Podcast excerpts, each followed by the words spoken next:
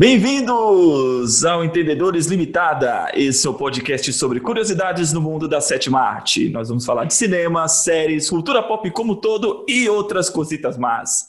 Eu sou Léo Portugal, educador viciado em cinema e café. Eu sou Arthur Sherman, cineasta e ator viciado em um monte de coisa. Desculpa, papai e mamãe. o horário não permite entrar O horário não detalhes. permite. Brin brincadeira, viu, gente? Não usem drogas. Proerd. Nos episódios anteriores de Entendedores Limitados, eu e o Arthur, a gente falou sobre debuts e a gente meio que deu nossa opinião sobre filmes que a gente gosta e filmes que a gente não gosta. Então o assunto hoje mais ou menos vai ser esse. O que faz um filme ser bom para mim e pro Arthur, porque aqui é só, o que importa é só nossa opinião mesmo. Exatamente. Exatamente. E, e, a gente vai, vai, vai abrir esse espaço também para a gente conversar um pouquinho sobre o que será que define um, um bom filme, o que será que define um, um, um filme ruim. E é, é, lógico, quando a gente fala sobre filme bom, filme ruim, tudo cai sobre gosto, né? Todo mundo vai falar, ah, é meu gosto, ponto final, eu acho bom, você acha ruim, etc, etc. Mas aí a gente tem filmes que, que são clássicos, filmes que são considerados bons pela crítica, ruins pelo público, filmes que são considerados péssimos pela crítica, mas o público ama, né? Então a gente vai aqui tentar conversar um pouquinho sobre isso, a gente vai tentar abrir os olhos de muita gente também sobre, sobre uh, temas que talvez você não tenha pensado, né? A gente vai discorrer aqui hoje nesse podcast sobre isso. Pois é. Porque é aquela coisa, um filme bom nem sempre é o filme que faz sucesso. O filme bom nem é sempre aquele filme que tem recorde de bilheteria. E o contrário também, né? É... Então a gente vai elencar aqui alguns aspectos que tem dentro de um filme. Então ah, vamos primeiro, vamos começar por roteiro. Vamos lá. Primeiro defina o que é um roteiro, Arthur. Bom, um roteiro, ele é, ele é, ele é a parte escrita de um filme, não é? Ele é basicamente uma descrição extensa de todas as cenas e todos os diálogos do filme. O roteiro, ele tem uma, uma como eu posso falar, uma edição própria, o roteiro de cinema. Então, por exemplo, eu não sei quantos de vocês já leram um roteiro, né? É, o roteiro é muito diferente, de, por exemplo, da literatura, né? Enquanto na literatura a gente tem divagações sobre sobre pensamento dos personagens, sobre sentimentos dos personagens, o roteiro ele é completamente direto nas ações. Né? Então, por exemplo, se você lê um roteiro de um cinema, vai estar assim: Fulano entra na sala. Não vai ter Fulano entra na sala, a sua mente divaga por não sei o quê. Não vai ter isso num roteiro de cinema. O roteiro de cinema ele vai ser direto nas ações, porque a gente vai falar mais um pouco disso lá para frente, mas o como é definido por outros aspectos do filme. Então, o roteiro de cinema ele é o mais direto possível. Né, nas suas descrições. Então ele é basicamente isso, ele é a parte literária do filme que conta a história, né, dividido em cenas, geralmente com três a cinco arcos, dependendo de quem você está falando. Quando a gente define, você fala assim, puta, é, aclamados roteiristas são geralmente pessoas que têm uma visão autêntica sobre determinada história, né? Tem roteiristas que têm até uma certa assinatura, né, nos, nos filmes que eles trabalham. E um bom roteiro, para mim, o bom roteiro é aquele que deixa claro o conflito do filme, né? O problema que o filme tem que resolver, que a história se propõe a resolver ou apresentar, que muitas vezes tem filmes que nem resolvem resolve o problema, né? Só apresenta um problema. E para mim um bom roteiro é, é, aquele que deixa realmente isso claro. É, o, o roteirista, como você falou, é, desses roteiristas aclamados, né? Tem até cineastas, roteiristas aclamados, etc. Eu acho que é, é, difícil a gente definir uma regra, né? Tanto que um dos roteiristas mais aclamados hoje em dia, que é o Charlie Kaufman, né? Inclusive tem um filme dele agora estreando na Netflix, né? É, I'm Thinking of Ending Things. É... Tô pensando em terminar ah, com pensando... tudo. Isso, estou pensando em terminar com tudo. O Charlie Kaufman, ele criou uma assinatura própria e criou uma carreira toda em cima justamente de quebrar esses parâmetros. Né? Outro roteirista que ficou muito famoso em quebrar esses parâmetros é o próprio Tarantino né? Mas por quê? Porque essa galera, eles têm, lógico, né? Eles têm um conhecimento tão grande de cinema, né? Que ele consegue subverter isso e criar uma nova, uma nova linguagem, né? De roteiro, uma nova estrutura de roteiro, justamente em cima dessa subversão. Assim como o Charlie Kaufman faz, né? Concordo muito com você, né? Para mim, o roteiro o, o, o, roteiro ele tem que ser muito bem estruturado. Ele tem que apresentar os seus personagens, ele tem que deixar o conflito pronto, é, a resolução ou não do conflito, ela tem que ser satisfatória junto com a história que foi contada, uhum. né? É, e quando eu falo satisfatória, não é me satisfazer, eu estou falando em ser fiel ao, ao, que foi proposto, né? Porque tem filmes que acabam de uma forma não satisfatória, né? Quem já viu filmes como, sei lá, Sangue Negro ou é, é, Onde os Fracos Não Têm Vez, uhum. que são filmes que acabam de uma forma abrupta, sem resolver o conflito, e tu fica assim, what the fuck, esse foi o fim? E ainda assim, mas são filmes que parece que, que não tem outro final para eles, né? Então, quando eu falo satisfatória, é dentro da coesão do que foi escrito. Para mim também o que define um roteiro bom é, é o quanto os personagens, as ações dos personagens são fiéis aos personagens, até as mudanças que os personagens sofrem tem que ser fiéis a isso, né? Então, é, tem, tem aquela, aquela velha máxima do filme em que o personagem ele age mal durante o filme inteiro e não sei o quê, aí do nada ele muda. Sem um arco definido, sem nenhum evento no roteiro que vá fazer ele ir mudando, mudando, mudando até chegar no final, do nada ele muda. Então, a estrutura do roteiro como um todo, né, em, em, relação ao desenvolvimento de personagem, em relação ao desenvolvimento da história em si, em relação ao desenvolvimento do conflito, ele tem que ser muito bem estruturado. Uhum. É, dando um exemplo né, é, mais simples e no sentido contrário, a gente falando de, de roteiro bom, dá um exemplo de que seria um roteiro ruim.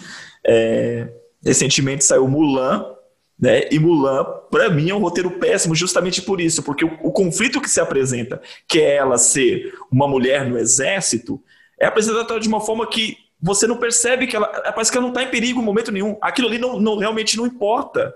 Ela ser uma mulher que está no, no, exército de homens, escondida.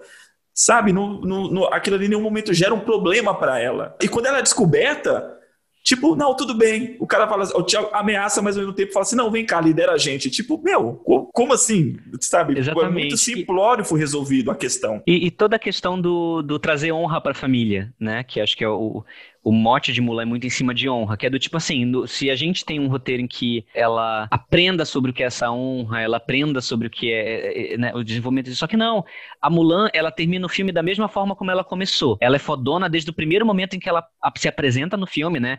Ela aparece voando no telhado aos 5 anos de idade, lutando, não sei o que, ela não aprende a lutar. Então, assim, ela termina da mesma forma como ela começou o filme. Foi só do tipo assim, ah, ela foi para a guerra e voltou. Agora nós amamos, mas ela em si não tem uma, um desenvolvimento em cima disso. É. Eles tentam criar uma coisa do tipo, ai, ah, não, ela, ela, ela, já é brava, ela já é leal, ela já é fodona, mas ela tem que ser verdadeira consigo mesma. Uhum. Mas nem isso é definido pra gente porque a gente não entende o que exatamente não é, o, o que não é ser fiel a si mesma, né, no filme. Sim. O, é. que não, o que é ser verdadeira? O filme não introduz isso, então você fica do tipo. Sabe, sabe o que eu fiz depois de assistir Mulan? E a gente, é, eu e o Arthur, a gente conversou sobre o filme. Eu fui assistir Além do Limite da Honra. Eu queria ver um filme, Além do Limite da Honra, é um filme com a Demi Moore, eu não me recordo agora o ano, 95. Ah, que foi assim: eu quero assistir um filme de uma mulher se superando mesmo, de uma mulher, sabe, fazendo a diferença ali no meio dos homens. Eu fiquei com vontade de ver isso. Mulan não vi, falei, vou assistir Além do Limite da Honra. E outra coisa que é interessante sobre o roteiro, como eu falei, o roteiro ele não é literário, né? É, de certa forma, o roteiro tem que ser muito econômico no, no que em, em, contar a história, né? O, uma vez eu ouvi falar, lógico que o Tarantino ele, ele subverte isso, mas porque ele é o Tarantino, ele tem muito conhecimento, né? Que o, o roteiro ele não dá muita margem para digressão, não dá para gente se ater a coisas que não têm a ver com a história, né? É, então cenas, cenas que, que não, não, não fazem um ponto A chegar num ponto B, cenas que não funcionam para o desenvolvimento do personagem. É barriga, né? Então, é, o roteiro também tem que ser preciso, de forma em que todas as cenas sejam interligadas com a história no, no geral, né? Uhum. Um, uma falha de roteiro de um filme que eu amo, mas eu acho que é uma falha de roteiro, por exemplo, no Senhor dos Anéis, As Duas Torres. É, a gente tem uma barriga que, para mim, é um problema bem grande no momento em que os elfos vão lutar lá no, no, no Abismo de Helm. Que inclusive não está no livro, mas a gente já teve essa discussão que livro e filme são coisas diferentes. Então a gente não tem que citar em comparação com o livro. Mas o Senhor dos Anéis em si, como filme, como obra cinematográfica. A gente está falando sobre o nascimento da Era dos Homens da, na Terra-média. Né? Acabou a Era dos Elfos, acabou a Era do sei o quê, e está começando a Era dos Homens. Né? E então, é, Cara, você trazer todos os elfos possíveis da Terra-média, quando você chega no terceiro filme e você vê os elfos fugindo, você fica tipo, por que eles estão fugindo se no segundo filme eles estão lutando lado a lado, sabe? Então, é, para mim, é um, um, erro de roteiro nesse ponto, de não, eu só quero deixar a luta mais legal. Beleza, é mais legal. Visualmente falando, é, é porra, é do caralho, assim, a gente vê toda aquela galera chegando lá e lutando, etc. Só quando você para pra pensar, não é coerente. Acho que isso, isso acaba sendo um problema para quem não tem muito conhecimento técnico assim de análise de filme. Quando o filme te leva, te traz muitas questões e ele não responde essas questões, né? Tipo assim, puta, por que, que isso está acontecendo? Se você vê, só não precisa entender muito de cinema, mas você entender como é que funciona uma história, né? Como é que a história pode ser contada e você vai levando, levantando muitas questões, é sinal de que o roteiro realmente tem suas falhas. Né? Exatamente. É possível identificar um roteiro bom em um filme que você fala assim, putz, tem, tem defeitos em outras, em outras áreas, mas o roteiro é bom? Tem como identificar roteiros muito bons em, em, em abordagens muito sutis. Por exemplo, é, tem roteiros muito bons que, que o, o, diretor ele entendeu que ele só precisava filmar a história de uma forma mais básica possível. Por exemplo, uhum. Closer, Perto Demais. O roteiro é excepcional, a gente não tem uma fotografia super bem trabalhada, a gente não tem planos super bem elaborados, a gente tem um roteiro e quatro atores no seu ápice, né? Uhum. Então, o que basicamente o diretor fez foi, bota uma câmera na cara desses atores e, de, e segue, segue, o fluxo. Porque, e de certa forma, o Closes, ele, você consegue enxergar que é uma peça. Uhum. Né? Você consegue enxergar a natureza teatral do texto, né? Então, o que a gente pode falar sobre closer é assim, é, a, gente, é, a, gente, consegue enxergar nesse sentido. Quando a, o, o que se é usado em cinema para contar uma história, edição, cinematografia e etc, etc, não é tão... não chama atenção para si ou não é tão bem elaborado. Basicamente, o roteiro e os atores carregam isso. Existe toda uma discussão sobre comédia hoje em dia, né? Tem, para quem quiser é, dar uma procurada, e para quem fala inglês, né, tem um, um, canal que chama Every Frame is a Painting, que eles debatem muito sobre cinema, e eles debatem sobre como hoje em dia não existe direção para comédia. Não existe cinema de comédia, basicamente, hoje em dia.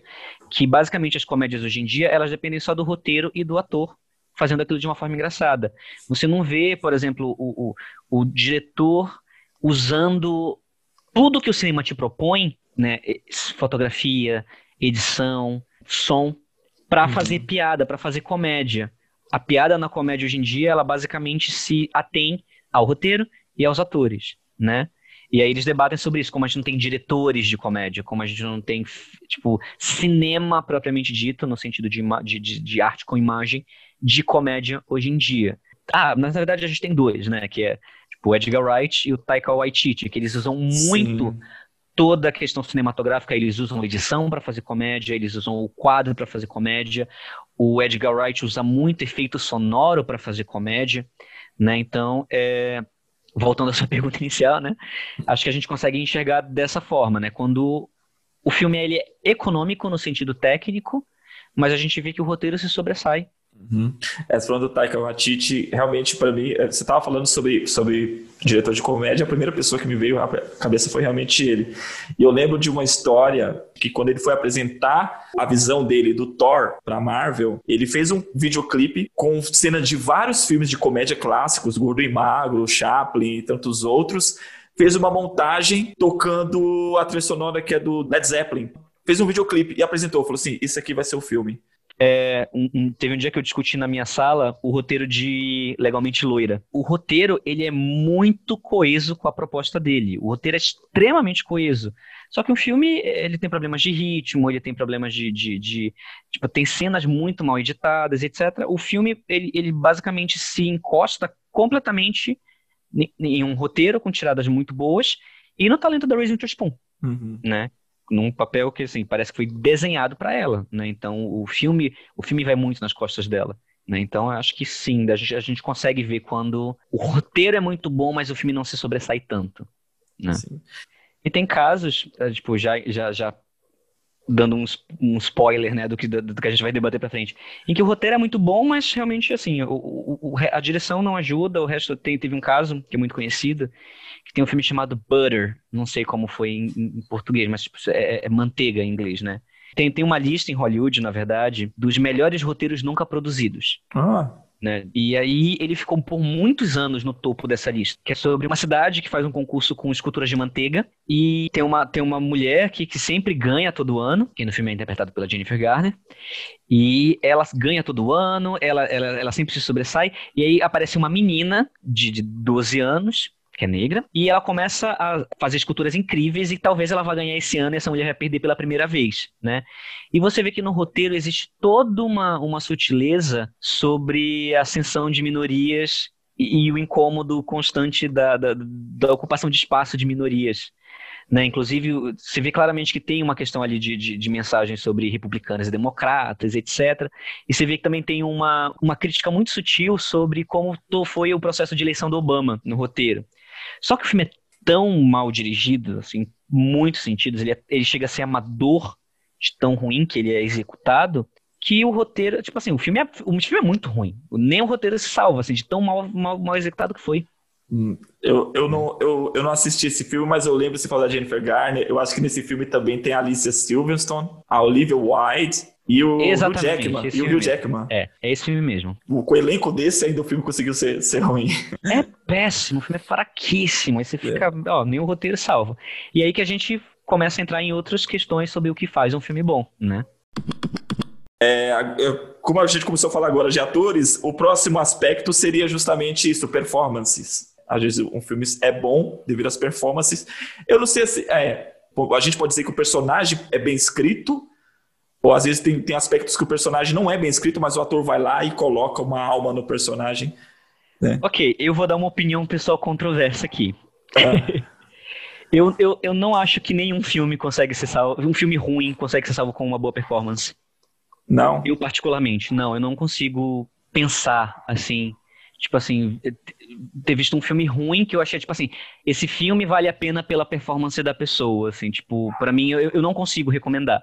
Para mim, o maior exemplo disso é A Dama de Ferro. Hum. Que você tem a Meryl Streep, né, no papel da Margaret Thatcher, e a, a Meryl Streep realmente está dando tudo de si, a gente está falando da Meryl Streep, uhum. né, para quem já ouviu nossos podcasts passados sabe que a gente é bem putinha da Meryl Streep, né, Mas assim, cara, eu não consigo recomendar esse filme para ninguém, porque é muito ruim. Então ah, eu não mas... consigo lembrar, assim, de uma vez que eu vi um filme que a performance foi muito boa, mas o filme foi muito ruim, e que eu consigo salvar o filme por causa da performance. Eu, particularmente, né?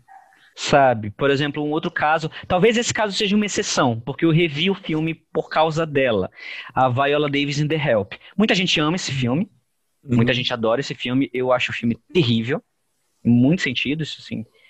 É, só que ela tá tão bem no filme que até parece que ela tá no filme errado. Assim, parece que todas as cenas que ela aparece, uhum. parece cenas de um outro filme. Então eu não sei se, se tipo, o diálogo do personagem dela é bem escrito e todo o resto do filme não é. Eu não sei se eu peguei uma birra com toda a questão narrativa ética do filme. Só que ela tá muito bem no filme. Ela tá absurdamente bem no filme. Um que eu posso indicar com certeza, por causa da performance, é qualquer filme do Jack Chan. Os, tem filmes que são roteiros são horríveis, mas a performance do cara é incrível, entendeu? O cara é o. Fred Astaire da, das artes marciais, mano. Concordo. ok, eu, eu retiro o que eu disse. É porque assim, eu, eu, eu, eu, eu, tenho um crush muito grande por filmes de artes marciais. Então, assim, ah. independente se vai ser ruim ou vai ser bom, eu vou assistir mil vezes. Assim. Então, tipo, filmes do Jack Chan, do Jet Li. Porque para mim é tipo assistir, independente se o filme ser bom ou não, até quando o filme é ruim, né? Bem criança assistindo uma apresentação de circo, né? Então, para mim, eu, eu falei, você Fred... pegou no meu calcanhar de Aquiles. Eu, eu falei Fred Astaire. Existe algum musical, então, nesse sentido? De que o, talvez o filme não seja bom, mas a performance do, do artista que também é dançarino, vale a pena assistir o filme? Ah, possivelmente, por exemplo, se, e tem filmes que são tem filmes musicais que vale a pena pelo encontro entre as pessoas, sabe? Por exemplo, é, você vai assistir Guys and Dolls, você vai assistir porque você tem curiosidade em ver o Marlon Brando fazendo musical, né, pela primeira vez. Ou, por exemplo, quais as oportunidades eu vou ter de ver o, De Niro e a Liza Minnelli num musical, né, como New York, New York, sabe? Então é você vê um valor histórico naquilo, não narrativo, mas você vê um valor histórico. Eu consigo ver, por exemplo, assim, filmes medianos que são salvos por uma boa performance. O maior exemplo disso é o Piaf, Um Hino ao Amor, de 2007, com a Marion Cotillard fazendo o papel de Edith Piaf. Uhum. Então, assim, é um filme mediano, é um filme com uma estrutura muito confusa, é um filme com muitos problemas de direção e etc. Mas a Marion carrega o filme o filme inteiro, assim. Só que o filme não é um desastre. Ele é um filme mediano que é elevado a um outro patamar pela performance dela que é um, para mim uma das melhores performances da vida, assim, a Marion como como Edith Piaf para mim é, é, eu chamo não chamo nem de performance, eu chamo de espiritismo, né? Hum. E, mas assim, é porque acho que acaba fazendo parte do roteiro. A questão, por exemplo, do filme ser bom por causa que tem bons personagens. Às vezes não é nenhuma boa história. Por exemplo, eu assisti essa semana, a Netflix disponibilizou no catálogo dela, é Impossível. A história é simples, mas para mim tem bons personagens. E você se encanta por ver né, a situação ali, o sofrimento da família. O Tom Holland, para mim, vai ser o próximo Leonardo DiCaprio, mano. Tudo que o moleque tá fazendo. Inclusive, hoje estreou um filme dele na Netflix que eu vou assistir depois dessa gravação. Sim. Com Robert Pattinson, Crush. Isso. então, assim, o filme é simples, né? Mas a performance do, do, dos os personagens são bem feitos, assim, e, e, não tem como você, você não ficar cativado com, com a situação. Sim, e, e, acho que isso também tem muito. É porque tem muito a ver com aquela coesão toda, que é uma coisa que a gente vai falar no final, né? Uhum. Mas é. Eu acho que tem muito a ver também com o desenvolvimento do roteiro. No, porque muita gente só considera um roteiro bom, eu tenho muitos amigos né? Tipo, porque cinéfilo é um bicho muito chato, né? Um bicho muito ególatra. Mas eu tenho muitos amigos que eles só consideram um roteiro bom quando o roteiro tem bons diálogos, ou eles só consideram um roteiro muito bom quando o roteiro tem reviravoltas muito absurdas, e de vez em quando o roteiro ele é bom, né? Voltando pro roteiro, a gente tá falando de atores, mas voltando para um roteiro bom. E também já uhum. entrando em atuação, porque eu vou dar um exemplo, né? Em atuação em roteiro, é quando, como eu falei, quando ele é fiel à sua proposta. Por exemplo, muita gente fala que o roteiro de Mad Max, A Estrada da Fúria, é um roteiro simplista. Hum. Né? Porque é tipo, ai, mas é, é basicamente ele sai de caminhão, é uma perseguição de caminhão, aí eles voltam. É tipo assim, não tem, não tem sacadas geniais, etc. Só que o roteiro de Mad Max, e eu já li o roteiro de Mad Max, ele é muito sutil na construção do mundo. Então, assim, o roteiro faz questão de botar detalhes que vão fazer visualmente, não vai ser em diálogo, não vai ser em alguém explicando, né? É, ele vai fazer, é um roteiro que bota detalhes, bota pílulas, né? De fazer como a gente vai entender o funcionamento daquele mundo.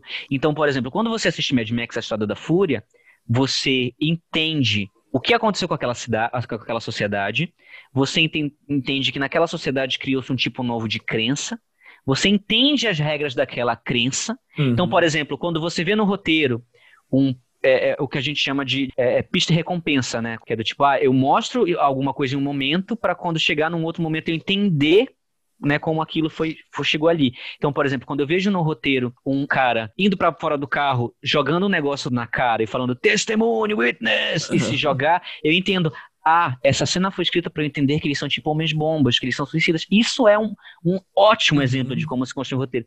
Então, por exemplo, quando, quando eu vou ver isso, alguém fazendo isso de novo lá para frente, eu já entendi, eu já tô tipo, ah, saquei e no final, quando eu vejo um personagem, sem dar spoiler, né? Mas quando eu vejo um personagem subvertendo essa expectativa e dando um significado para o testemunho, uhum, né? Quando faz sim. um sacrifício final, aí você entende todas as pílulas que foram colocadas. Então, assim, não está no diálogo, está em você colocar essa história bem estruturada uhum. para o arco do personagem fazer sentido dentro da história. Então, por exemplo, falando de performance, né? De performances boas, de atores bons de, em, em roteiros ruins. Por exemplo, o que eu não gosto em A Dama de Ferro é a Meryl Streep ela é uma, uma atriz de um alcance emocional gigantesco, né? Então, assim, beleza. Tem uma cena que um carro explode e ela chora. Tem uma cena que ela se mostra durona. Tem uma cena... Então, tipo assim, eu vejo várias, várias facetas da Meryl Streep e várias várias potências que a Meryl Streep consegue fazer atuando. Eu vejo a Meryl Streep gritando, chorando, sendo durona, sendo, sendo doce, sendo sutil, sendo senil e, sendo debilitada. Mas quando eu paro para pensar, eu fico pensando, beleza, parece que foi um, um foi um demo reel da, da Meryl Streep, sabe? Um punhado de cenas para mostrar a capacidade de, de, de, atuação da Meryl Streep, mas eu pergunto, quem foi Margaret Thatcher naquele, uhum. para aquele filme? Uhum. Entende? O, o que esse filme quis dizer? Qual é o arco dela? Nesse filme, porque eu não entendi qual é o arco de aprendizado, se, se, ele quis me mostrar que ela foi uma mulher que venceu na política, se mostrar que ela foi uma mulher que fez merda, mostrar que ela foi a Margaret Thatcher feminista, a, a, Margaret Thatcher dama de ferro, a Margaret Thatcher política, a Margaret Thatcher direitista, a Margaret Thatcher liberal, eu não entendi qual o arco da personagem com aquelas cenas juntas, não faz um sentido.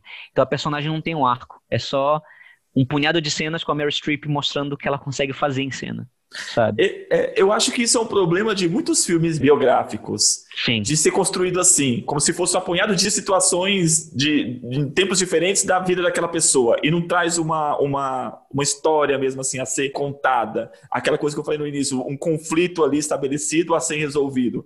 É, a maioria dos filmes biográficos acaba fazendo isso assim. É, eu lembro do Elise, Cara, uhum. eu amo Elis Regina, Meu, e a história dela é uma história muito bacana a ser contada, a questão da forma como ela desenvolve as suas opiniões por aquilo que ela sofreu. Mas o filme não, o filme é um apanhado de situações, sabe, cortadas. É, parecem os melhores momentos. É, é muito difícil você ver, você ver filme assim. Para mim, os, as duas melhores referências de biográficos, que são filmes bem construídos, é Ray, que o tempo todo é a relação do Ray Charles com as mulheres, né? Isso fica bem estabelecido, que tudo gira em torno do conflito dele, como se ele relaciona com as mulheres na vida dele. E Johnny June, que é a história do John, Johnny Cash e Johnny Carter, que para mim também é, tem uma passagem de tempo entre a história É uma história de amor bem construída. É uma, exatamente. E é engraçado isso, né? Tipo, porque para mim os filmes biográficos, eles caem nessa falando de performance, né? A performance que salva os filmes, eles sempre caem para mim ou num ponto de é, o filme é mediano, mas a performance é boa, então eu indico, ou o filme é muito ruim, a performance é boa e eu não consigo indicar e não consigo rever. Aí a gente vai no nosso outro critério, que seria ritmo, andamento, né, de um filme. Pra você contar a história num certo ritmo. É, o pessoal reclamou muito, por exemplo, do, do ritmo de, de O Irlandês, fala que é um filme lento. Puta, quatro horas é um filme lento, mas é um filme sobre passagem do tempo. o tema do filme é esse, é passagem do tempo. Então tem que realmente ser contado de uma forma acelerada, né? Sim. É, eu acho que isso cai, a gente pode falar sobre isso, né, sobre ritmo e, e pacing, né, é, naquela questão da coesão do filme como um todo, né? Como o filme precisa ser contado né? É, eu ouço muita gente falando sobre, ah, eu não gostei desse filme porque esse filme é lento. Cara, você não tem que uniformizar todos os filmes do mundo para ele ser rápido. Na verdade, não é todos os filmes do mundo que precisam ser mais rápidos. Talvez seja você que precise é, abranger um pouco mais, abrir um pouco mais o seu, o seu limite de filmes e começar a gostar de filmes mais lentos e entender o porquê deles serem lentos, uhum. né? Então, tipo, é... e será que ele realmente é lento? Será que não tá acontecendo algo na tela que eu tô perdendo, né?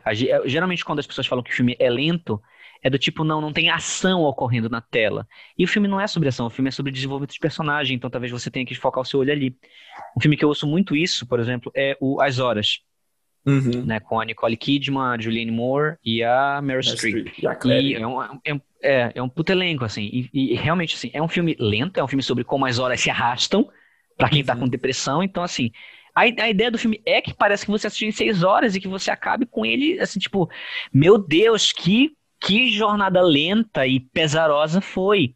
E de vez em quando tem uma cena lenta que você diz assim, ah, mas não tá nada acontecendo. Na verdade, não, tem mil coisas acontecendo na cabeça daquele personagem que tá na sutileza do que o ator tá apresentando, ou na sutileza de um quadro, né? Ou na beleza desse ritmo estabelecido que você tá deixando de lado porque você tá esperando alguma coisa acontecer em tela. Né? E na uhum. verdade já tá acontecendo. A tela já tá lá criando esse momento, né? A edição define muito como vai ser o ritmo de um filme. Uhum. Né? Então, por exemplo, quando você pensa em filmes acelerados, você vai pensar em filmes com muitos cortes.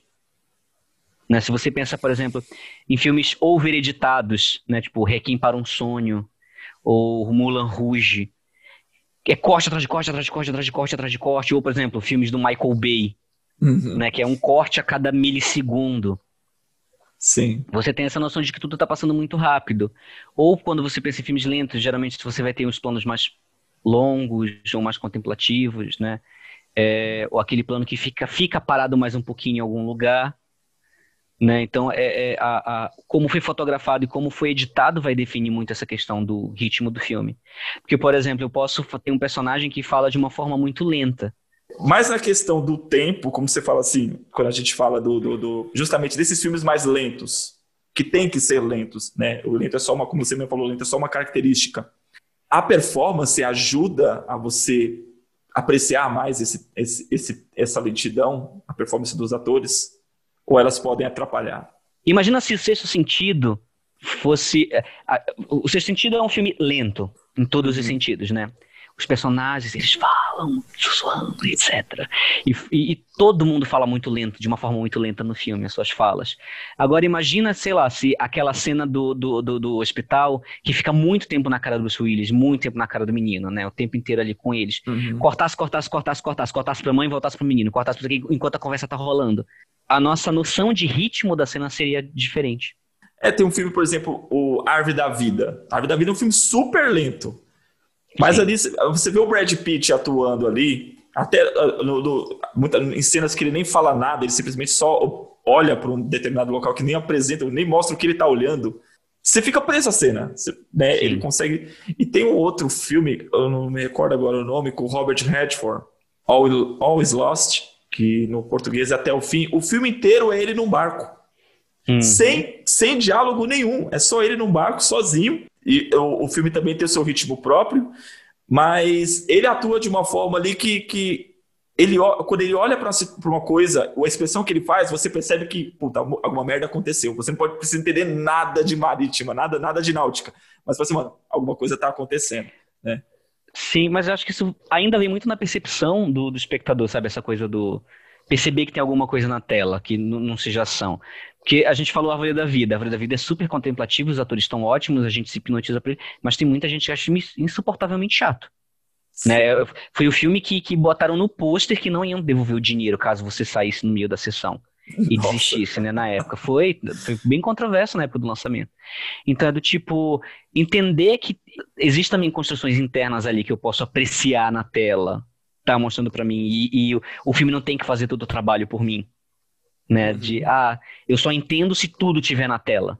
Não, tem, tem uma interpretação própria também, tem uma. uma e, e também acho que é, um outro debate que surge com essa questão do filme lento, do filme.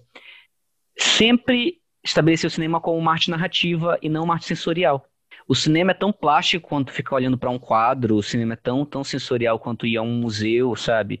De vez em quando, tudo que você precisa num filme, se você vai assistir, sei lá, filmes do Tarkovsky ou, do, do, Malik, como a gente falou, do Árvore da Vida, de vez em quando não é sobre, ai, eu não tô entendendo nada desse filme. Ou, ou do próprio Charlie Kaufman, né? O, o, eu vi que causou o novo filme dele na Netflix, tá todo mundo no Twitter falando que não entendeu nada, que ficou do começo ao fim tentando entender a história, não entender a história. Não é sobre entender uma história com começo, meio e fim. De vez em quando é só para você sentir alguma coisa enquanto assiste. É sensorial. Sim. Outro aspecto em relação a dar valor a um filme é a questão do som, a forma como as coisas são apresentadas, às vezes até a ausência do som. Eu lembro que é um aspecto das animações do Miyazaki é a questão da ausência do som, o quanto aquilo traz um valor para a cena. Sim. E, e acho que todos esses quesitos técnicos, de vez em quando eles salvam, muita gente fala, ah, o, o filme só é bom quando o roteiro é bom. De vez em quando, o som, a edição, a fotografia, eles te distraem do, das falhas do roteiro. Hum. Por exemplo, tem filmes que, se você parar pra pensar, são muito absurdos, mas eles são tão bem realizados e bem trabalhados no som, na edição, na fotografia, né, já embarcando a, a técnica no geral, que você nem percebe, assim, do tipo, ah, ah, mas tem um monte de furo no roteiro. Mas, mas tipo assim, você, até, até lá você, tudo foi editado de uma forma tão rápida, tudo foi.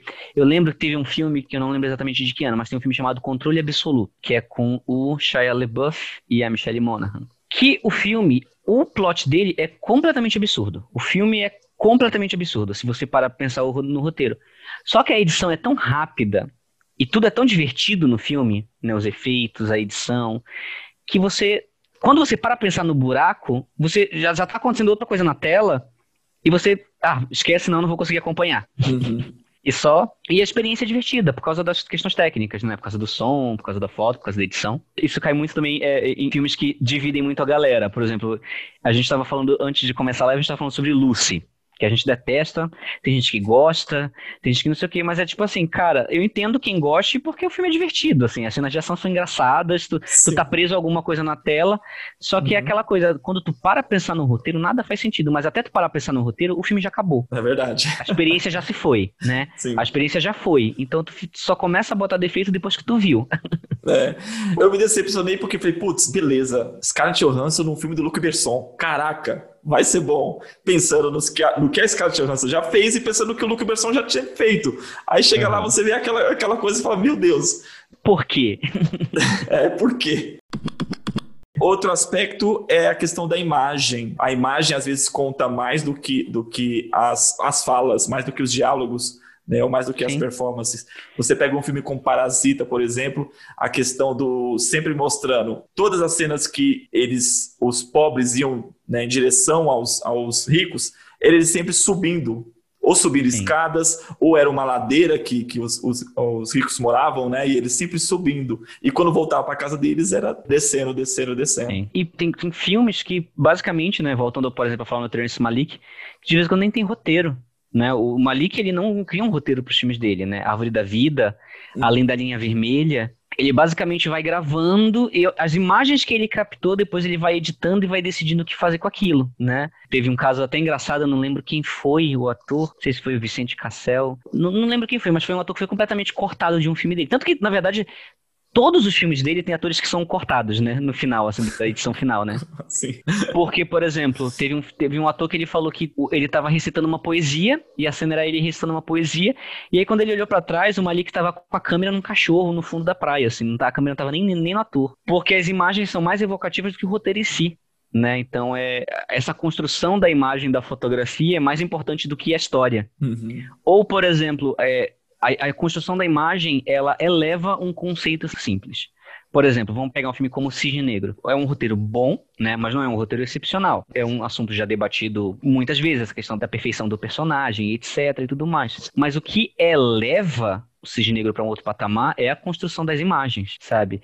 É aquela fotografia que cria confusão, é aquela questão da criação das imagens, é uhum. é toda a questão com a brincadeira com cores, etc. Né? É, é, a gente está ali do ponto de vista dela, a gente está rodando junto com a câmera enquanto ela roda junto, né? Uhum. O que eleva a, a, o filme para outro patamar é a construção de imagens, né? A fotografia incrível do Libatic. É, é, você falou Cisne Negro, é um ótimo exemplo desse sentido, assim, a, a, a forma como realmente a, a, fotografia do filme desenvolvida, ela te arranca emoções. E um, um caso muito curioso né, é, do Cisne Negro, eu trabalhava num projeto de educação e eu não me lembro agora o motivo da proposta, o professor quis mostrar Cisne Negro para os alunos. Uhum. Só que é o seguinte, Cisne Negro é um filme de educação de 16 anos. As crianças tinham 11 e 12. Teve crianças que choraram durante o filme. Eu tive que ir lá, acolher as crianças, acalmar elas. Beijo, Brenda, se estiver me ouvindo. elas talvez não estavam nem entendendo muito a história porque é uma história um tanto quanto complexa, assim, acho que uma criança de 11 anos. Mas Sim. as cenas trazem umas emoções muito grandes. Que você, é que você falou agora esses livros, até me perdi, que me remeteu muito a uma coisa que aconteceu comigo, com o filme do Aronofsky também, que a escola foi fazer uma campanha anti-drogas, e aí botaram, botaram a gente para assistir Requiem para um Sonho. Peraí, quantos assistiam? Então, eu, eu, eu tava dois anos adiantado na escola. Então a galera tinha 14, eu tinha 12. Hum, caraca. Então, assim, foi muito traumático. Mas até pra 14 anos, eu acho que o filme é 18 anos, né? A classificação do acho, filme. Tem cenas, tem cenas de sexo quase explícita ali no final do filme, né? Valeu, Tia Késia! O... Mais um aspecto em relação à valorização do filme é a narrativa, que seria a visão do diretor, né? Sim. Que é, bas é, basicamente a gente tá falando da questão do roteiro, assim, a... um roteiro às vezes pode até ser ruim, mas um diretor consegue fazer um... a história ficar boa, ou um bom roteiro ser destruído por um diretor. Ruim? Eu acho que dá, dá. Eu acho que super dá. É, eu acho que as duas, as duas são viáveis, assim. É, muita gente, eu conheço muita gente, por exemplo, não é muito ligada em cinema, e aí a gente vai entrar num, num tópico mais abrangente, né, em relação à direção, e a pessoa fala assim, ah, eu não ligo muito pra direção. Para mim, o que importa no filme é a história e ponto final. Para mim é só se o roteiro é bom e ponto final. Se a história é boa, é ponto final. E as pessoas não, não, não percebem que, na verdade, tudo que elas viram na tela foi uma opção do diretor filmar daquele jeito. Então, por exemplo, assim, ah, eu não ligo para fotografias muito bem elaboradas, eu não ligo para para design disso. Eu, não, eu, nem percebo essas coisas enquanto eu vejo o filme. Beleza, mas se você chorou durante uma cena porque você estava vendo a história, a cena foi filmada de uma forma porque o diretor quis que ela fosse filmada daquela forma. Uhum. Até se a fotografia é a fotografia mais simples possível, e a cena te emocionou por causa daquilo, foi porque o diretor decidiu filmar daquele jeito. Talvez um corte, tipo, ah, eu vi, sei lá, a cena do a cena do filme lá do cachorro do Richard Gere. É, sempre ao seu lado. Ah, sempre ao seu lado, obrigado. Aonde a trilha entra, a forma como o cachorro é filmado, foi o diretor que decidiu. Digamos que no roteiro está lá escrito, o cachorro está esperando na, na estação de trem, certo? Uhum. E o diretor decide falar assim, mas eu não quero mostrar o cachorro. Eu só vou mostrar, tipo assim, a patinha do cachorro chegando e vou cortar e acabar ali. Talvez o efeito em você não seria tão efetivo quanto literalmente mostrar o cachorrinho bonitinho lá com a câmera dando um zoom out ali no cachorrinho bonitinho. Talvez o efeito fosse outro. Então, toda a questão de narrativa, de storytelling, né, de como o cinema estabelece, tá ali nas mãos do diretor. É a figura mais importante, né? É o, é o artista que encabeça a equipe artística de um filme. Uhum. Dando outro exemplo, você falando do, da, da a forma como é filmada a cena, o filme Milagre da Cela 7, que todo mundo chorou, todo mundo. Assim, eu, eu particularmente não gostei do filme. Eu falei assim, meu, achei o filme. Eu também detestei. Bem simples. Eu falei assim, é um filme emocionante. Você não acha um filme emocionante, eu acho um filme simples, com cenas bem curtas e pequenas emocionantes. E eu não sei se a, o quanto isso influenciou na emoção da cena, mas você, não sei se você percebeu, todas as cenas que é, mostram a angústia do pai e da filha é filmada de uma perspectiva superior. É, do plano zenital que chama. É, então. Todas as cenas, não sei quanto aquilo contribuiu, mas para mim, assim, as cenas que eu achei mais emocionante, né, com os dois dividindo o muro, no muro da prisão, até a cena que, que ela encontra com ele, a última cena que ele encontra que fala que ele vai ser condenado mesmo à morte, é sempre em cima, né, de, em cima dessa, dessa visão, assim. Eu não sei o quanto aquilo contribuiu para a transformação e para expor a emoção na cena, mas. Uhum assim, é, é, esses pequenos detalhes, assim, para mim, para mim é isso. O filme é, tem pequenas cenas emocionantes o filme em si todo não é, para mim não é emocionante. E, mas eu acho que isso também tem muito a ver do tipo, é, o, o, impacto que a cena pode causar em mim, porque tipo, tem filmes que tem cenas muito boas, mas a narrativa não é boa num total. É aquela cena em específica que me causa algum. Tipo, por exemplo, tem um filme que eu não gosto, tem muita gente que ama, e ele é um filme muito aclamado, que é o La La Land. Eu não gosto do filme, mas a imagem de uma atriz num teatro acendendo as luzes e só ter quatro amigos dela na plateia e o teatro tá vazio, eu já passei por isso, então aquela cena me pega, hum. entende? Então eu tenho uma identificação emocional com aquela cena, né? Da, vai me dar um soco no estômago naquela hora, uhum. né? Essa cena me faz gostar do filme como um todo, não, mas é uma cena que me pega sempre. Voltando na questão da direção, todo o desenvolvimento de uma narrativa é pensado pela direção. Então tudo que a gente falou, né?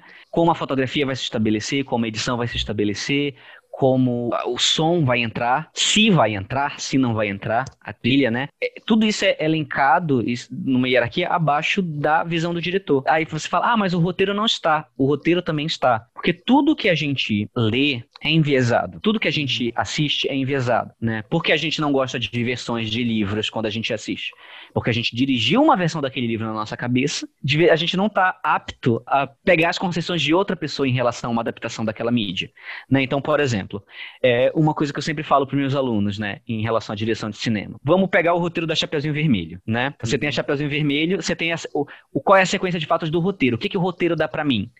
Que tem uma menina que mora com a mãe, a avó tá doente, ela pega a cesta, viaja pela floresta, vai pela floresta, a mãe fala pela estrada, ela fala, não, vou pela floresta. Ela encontra um lobo, o lobo os, chega primeiro na casa da avó, não, nunca me explicaram esse furo de roteiro, mas tudo bem, o, o, lobo chega primeiro na casa da vovó, e aí a menina bate lá, ela tem o diálogo mais bizarro da história dos diálogos, do, da orelha grande, do olho grande, da boca grande, e aí o, o, lobo ataca ela, ela grita, um lenhador vem, salva ela e a avó, que sai viva dentro da barriga do lobo, também não, não explicaram muito isso, mas whatever. Esse é o roteiro de Chapeuzinho Vermelho, né, com começo, meio e fim. Quando um diretor vai pegar esse roteiro para fazer, ele vai ter a versão enviesada dele. Então, por exemplo, imagina, sei lá, um Quentin Tarantino lendo esse roteiro e pensando: caramba, esse roteiro é muito girl power. É muito girl power. Porque, tipo, olha, três mulheres de três gerações diferentes. Você tem a avó que tá morrendo, a mãe que tá cozinhando, coisa arcaica, e você tem a Chapeuzinho que quebra uma regra. Bota uma regra pra ela, vai pela estrada e ela fala: não, vou quebrar essa regra, vou pela floresta. Aí ela encontra uma figura masculina que ela engana, aí ela chega lá, essa figura masculina ataca ela e ela joga uma figura masculina contra outra, e no final ela ainda salva aquela geração que tava morrendo com a audácia dela. Então, essa seria uma visão de um diretor. E aí ele criaria um super objetivo, né, que a gente chama, na verdade, essa esse é, é a definição dessa visão. Ele cria um super objetivo baseado nisso. Então toda a paleta de cores, né, eu quero falar sobre empoderamento, sobre girl power, a gente vai ter uma Chapeuzinho muito mais empoderada nas falas dela. Quando ela perguntar do olho, da boca e do nariz, ela vai falar de uma forma diferente. As cores do filme para mostrar esse empoderamento, com certeza os cortes vão ser abertos, a edição vai ser ágil para me mostrar essa agilidade. Cores vão ser vivas, porque eu estou falando sobre vivacidade, etc. Se você dá esse mesmo roteiro para um Stephen Dowd da vida que só fala sobre desgraça, né, e só fala sobre mulheres deprimidas nos filmes dele, ele vai ler e vai falar: caramba, que roteiro deprimente sobre como o machismo prende as mulheres e você vai ficar, what the fuck? né? E aí, ele, e aí você vê que ele também tem um ponto, é a leitura enviesada dele sobre aquele roteiro. Você vai falar, não, olha, você tem três mulheres que estão presas, né? Uma depende da outra, ninguém é independente. A Chapeuzinho vai pela floresta, ela é subjugada por uma figura masculina, essa figura masculina stalkeia ela, ela não consegue se livrar dessa figura masculina e ela só consegue se livrar dessa figura masculina com outra figura masculina. Então, essa chapeuzinho do Stephen Daldry e as cores que ele vai usar, e os quadros que ele vai usar, a fotografia que ele vai usar, o design de som vai ser completamente diferente. Então, mesmo roteiro, dois filmes, duas, duas versões completamente enviesadas. É por isso que a gente refaz Romeo e Julieta há 600 anos. Né? É. Não sei se são 600, mas há muitos anos. E a gente tem 500 mil versões diferentes de Romeo e Julieta com o mesmo texto. Uhum. Né? Porque no final das contas a narrativa muda de acordo com a, essa visão do artista que encabeça que é o diretor. Aí voltando para a pergunta do próprio podcast, né? Quando me pergunto para você o que é um filme bom, é quando essa unicidade da obra final é muito coesa. Uhum. Então, de vez em quando, o roteiro pode ser um pouco mais fraco, mas a visão do diretor trouxe uma leitura que trouxe uma fotografia e um estilo de atuação que vai elevar esse roteiro, né? Então, é, o que para mim o que vai definir o que um filme é bom é essa coesão no total. Como o diretor teve essa leitura, como ele executou essa leitura de uma obra artística muito boa de se assistir. É para quem não, não, não tem assim, né, um conhecimento técnico, não se interessa muito pelos aspectos mais mais é, específicos da, da, construção de um filme, é, geralmente fala que o filme é bom quando ele se identifica com a história, né? quando você tem uma certa identidade, igual você falou da cena do La La Land, né? Mas a maioria das vezes é esse, essa coisa mais, esse aspecto mais emocional que conecta a, o, o, público com o filme, o cara vai falar assim, ah, gostei desse filme. Mas também, muitas vezes, o filme não é feito para você. Isso não quer dizer que o filme é ruim, né? Sim. Tem vários filmes assim que fala, meu, o, o, filme, eu falo assim, putz, eu entendi a, a, a, ideia do filme, mas não é, não é para mim.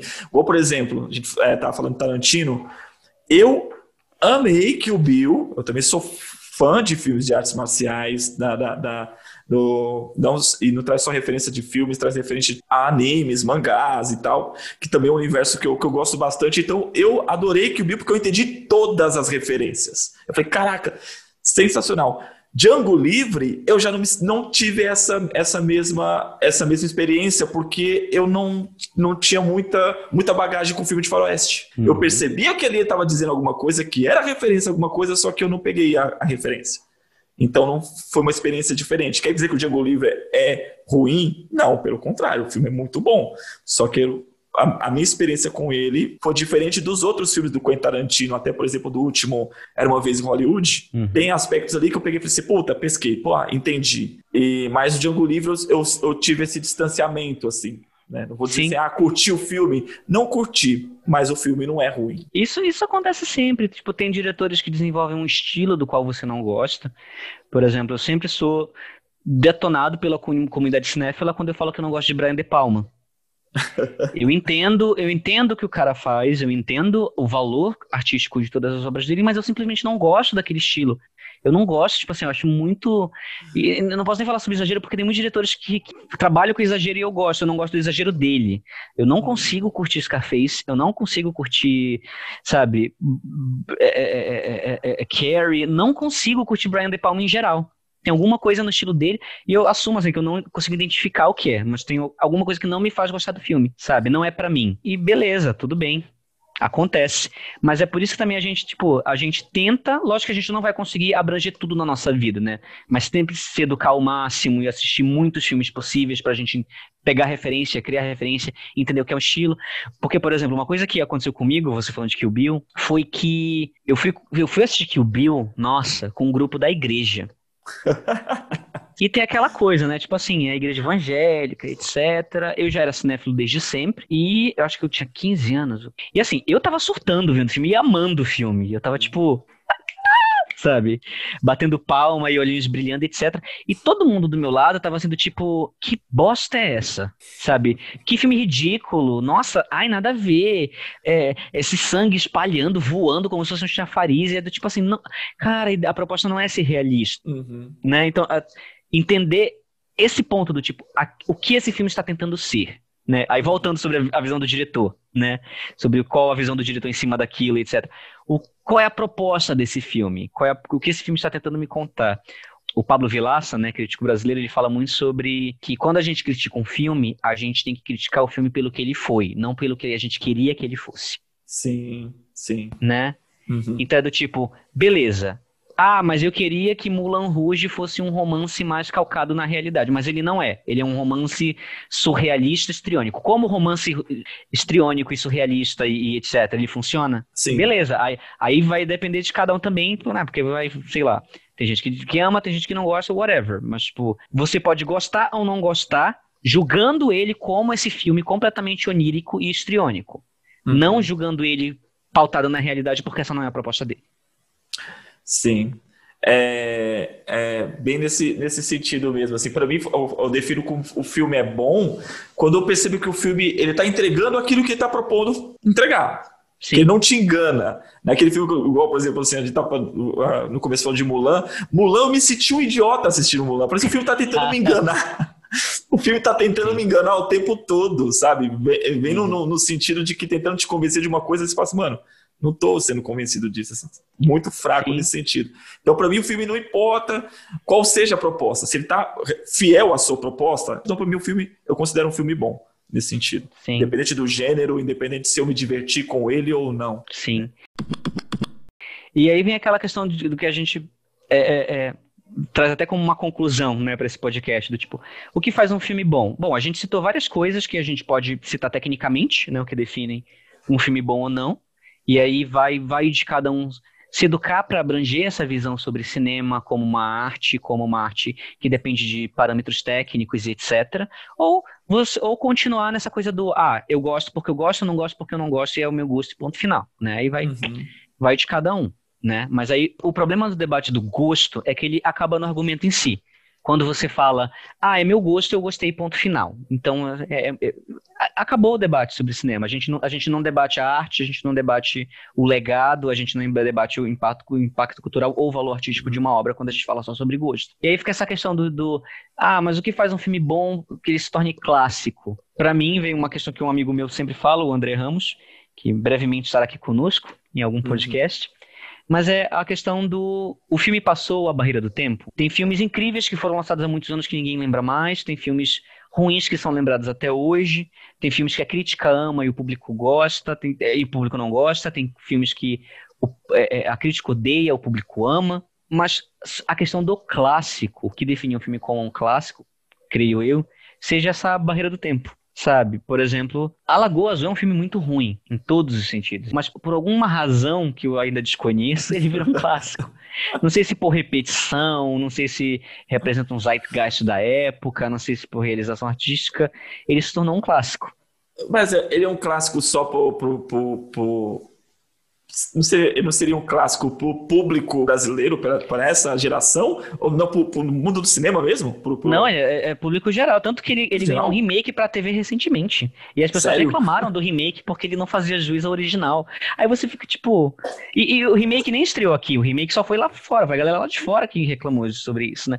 Aí você fica assim, tipo, mano, o que. o, que original, o original é. nem era bom porque. Tá... Não fazer jus original, não fazer é. jus original me deixou até curioso para assistir, porque. É, aí você, aí você já fica imaginando, meu, esse remake deve ser muito ruim. Né? Então, é. por exemplo, tem filmes que eh, o valor artístico deles são muito grandes e o legado permanece muitos anos depois, né?